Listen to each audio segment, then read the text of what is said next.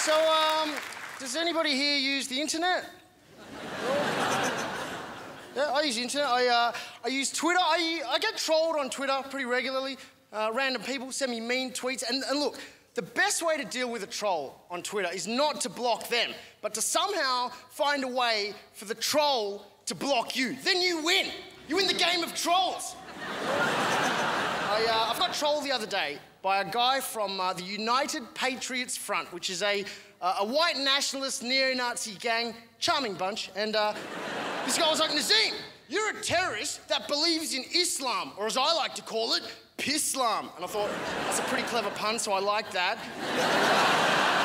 but then I went on Facebook and uh, I found a photo of his family. I photoshopped my face onto his wife's face, and I sent it to him. He didn't block me. I was like, shit, that's all I got. That's my A game. I don't know what to do. He's like, I know what you're doing, Nazeem. You're one of these guys that tries to act like a nice guy, but really what you are is an extremist Muslim masquerading as a moderate Muslim. That's what you are. I said, no, I'm not. I'm not an extremist Muslim. I said, you're an extremist Australian masquerading as my future husband. And then I sent him the photo again.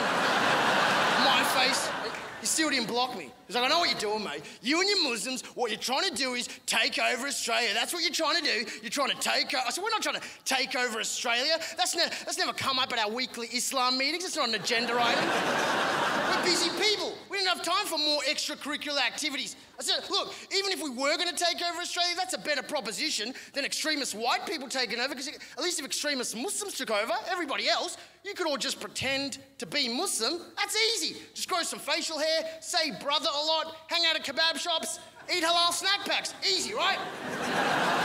if you guys took over, we all couldn't just pretend to be white. That's impossible unless we did this. And then I sent him a photo of me with his wife's face photoshopped on my face It started to get really confusing. I was like, look, I don't even I don't even know why we're fighting. You know, we're just a couple of guys. You know, we should just be friends. You know, you're an angry white guy. I'm an angry Muslim. We're just two sides of the same coin. You know, you're angry because because you're told that your way of life is under threat. We're angry because we're told our way of life is a threat. You're angry because you reckon Muslims are stealing your jobs, your awesome taxi driving jobs, you know. At the end of the day, we're actually just angry because our lives are crap, you know, we can't afford shit, house prices are too expensive. So instead of fighting each other, we should get angry at the government because it's their job to make Australia a better, more prosperous society. But instead of letting them distract us, why don't we just redirect our rage at the government? Bro, he's like, what are you trying to say, mate? That we should just blow up Parliament House? Is that what you're trying to say?